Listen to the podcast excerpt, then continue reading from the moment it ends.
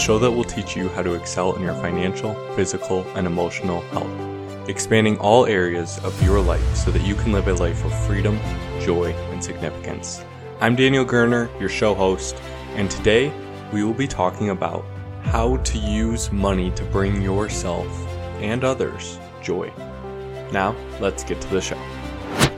There's a book that I once read a couple years ago that I almost forgot about, and then as I was wondering what do I want to share with my audience, I it came to mind and I thought this book would be perfect. This book would be brilliant for sharing with my audience. And the book it was called Happy Money. It was by Elizabeth Dunn and Michael Norton. And it was all about how money, which is just a tool, can be used to bring you greater happiness. So often people they spend their entire lives looking to make more money and there's nothing wrong with it with making more money, nothing at all. What so many people often come to realize though is that making more money it doesn't make them happier. Once you're able to pay for your basic expenses, it doesn't really matter anymore. It may or may not come to a surprise as you, but when you use money on yourself, it doesn't tend to make you much happier. Uh, when you can afford food, shelter, and little luxuries, your happiness it's just about peaked at that point. And often people they find themselves making more money and to find more joy in an attempt to find more joy, they buy bigger homes, they buy nicer cars, and they buy more expensive clothing because they feel that that will make them happier. But it doesn't work. That buying of something that costs more, it's not a joy bringing activity. So, what can money do to bring you joy and others? Well, I'm going to be going over a couple of studies that they did today just to show you how money and what money can do in order to not only make a positive impact on your own life, but a positive impact on others. So, the first study I want to talk about is they gave a random sample of people a certain amount of money, anywhere from 5 to $20 and the event individuals, they were given this money in an envelope with a little card. And in the card, it told them how to use it. On some cards, it said, go spend this on yourself. And on some cards, it said, go and spend it on someone else. Now, these folks, they were later called and they were asked, are you happier? How do you feel? How would you measure your happiness? And the people who were told to give to charity or to give to others, the people who gave to the homeless, they were measurably happier than those who spent the money on themselves. And the best part of it is that it didn't matter how much the people spent on someone else. Whether it was 5 or $20, the results across the board were just about the same. They felt equally happy and they felt equally joyous from their giving. It didn't matter if it was 5 or $20. It's been found that the more people invest in others, the happier that they are. The major prediction of happiness, it was found in these studies, it wasn't the amount of money that someone brought in, it was the amount that they gave out. What Elizabeth Dunn and Michael Norton found was that happiness, you could see it trending on a scale in these studies based on how much people gave to others. And these studies, they did take into account the difference in income. So they did factor in the fact that someone might make 100,000 versus 30,000, all of those different things. But across the board, giving money brought more joy than making more money. And Warren Buffett, he states that the best investment is an investment in others, and that brings a life of joy. Uh, this couldn't be further from the truth, according to the studies of happy money.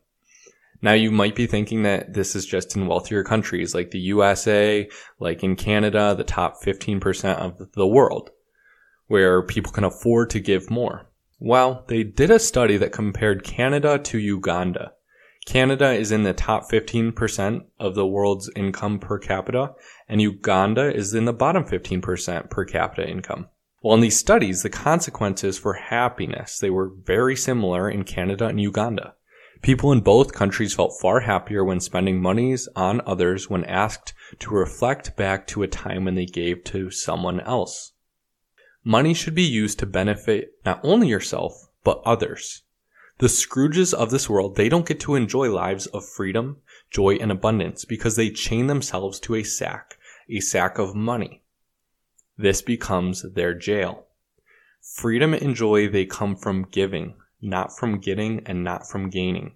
One of my favorite quotes has always been, Giving is Living. It's by Tony Robbins, and I have sought to give a portion of my income to a charity or others from each paycheck as soon as I realize the value of giving to others. Joy, it comes not in getting, but it comes from giving. Now you might be saying, if you give to feel good about yourself, well, you're doing it for the wrong reason.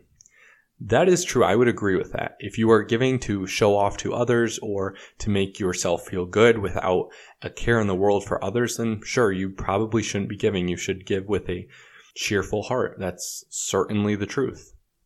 But I give because it makes others happy and myself. It spreads the joy around. That's two for one. If I buy myself something, I make myself happy. If I buy someone else something, I make myself and them happy. Have you ever thought about that? Me buying a shirt for someone else, I feel happy giving it to them and they feel happy getting it. How fantastic is that? And I want to give a personal story of how when you give to yourself, one person gets joy. When you give to someone else, another person gets joy. And in some cases, this can compound even to larger impacts than that. I'm going to give you a very short personal story right now. And this is going to highlight how giving can impact others. And I don't want you to think that I'm sharing this story as to toot my own horn. That's not the point. The point is to show that how you giving can make a huge impact on a lot of other people. So I was at a cookie shop. It was called uh, Insomnia Cookies, and there was an elderly gentleman in front of me. And the funny thing is, I planned to pay for his cookie, just step in front of him. But then I realized he might not be comfortable with that because of COVID and everything. So I decided to stay back. And then it came up that you couldn't use cash; they only took card. Now this old man, he only had cash. So I stepped in and said, Hey, I'll pay for that. And I paid for it. And, you know, he was so taken aback. And he thanked me and he asked me if he could pay me for it. And I said, no, no, that's fine. Uh, I didn't want to take the cash. And this, it made his day. And I didn't realize it at the time, but he had a caretaker with him who was making sure that he was okay going out and about alone. And it also made her day. And then the cashier, she was to, so taken aback by it and so pleased with the results that had occurred. She, ironically enough, offered me a free cookie on top of the others that I brought. In this instance, that was a $3 cookie and it brought four people joy. I can tell you that any day of my life, if I could make four people happy, I would if it only cost me $3 and that's how simple and easy it can be. I made myself, the cashier, the caretaker, and that kind elderly man happy. And it cost me $3. The joy in living is giving, in helping others. It's not in getting more the reason that I want to build a life of abundance, freedom, significance, and joy, it's not because I want more in my life. I actually seek to build this life because I want to be able to give more to others. I want to be able to make a bigger impact. Now, again, there is as much joy in giving $5 as $20. It brings you as much happiness. But for me, what I want to be able to do is I want to be able to impact thousands, tens of thousands, and millions of lives. I seek to build something that is rather big, but that impact, whether it's on one person or 10 people, it will have a ripple effect and it will make everything around you so much better. This is one of my favorite stories, and I just told you about the elderly man and that cookie shop because it highlights the value of giving to others. I'm not a saint because I bought that guy a $3 cookie, but it brought so much joy to everyone in the shop. So, my challenge for you today, and this is honestly my favorite challenge of all in this 48th episode, we're finally coming to my favorite challenge of all. It's today or tomorrow or sometime this week, make someone else's day. Pay for someone's coffee who's behind you in line in the drive through, or pay for a meal, or give money to a charity. It will not only make your day, your week, or your month, it will make someone else's. So go, give, love, and grow, and help someone else make someone else's day better. That's my challenge for you today. That's all I have for you.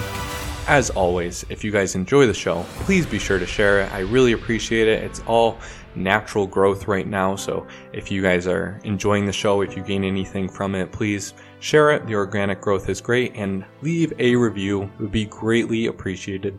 Thank you so much for listening. If you want to find out more, you can check out my page at thoughthustle.com. I'm Daniel Gerner, signing out.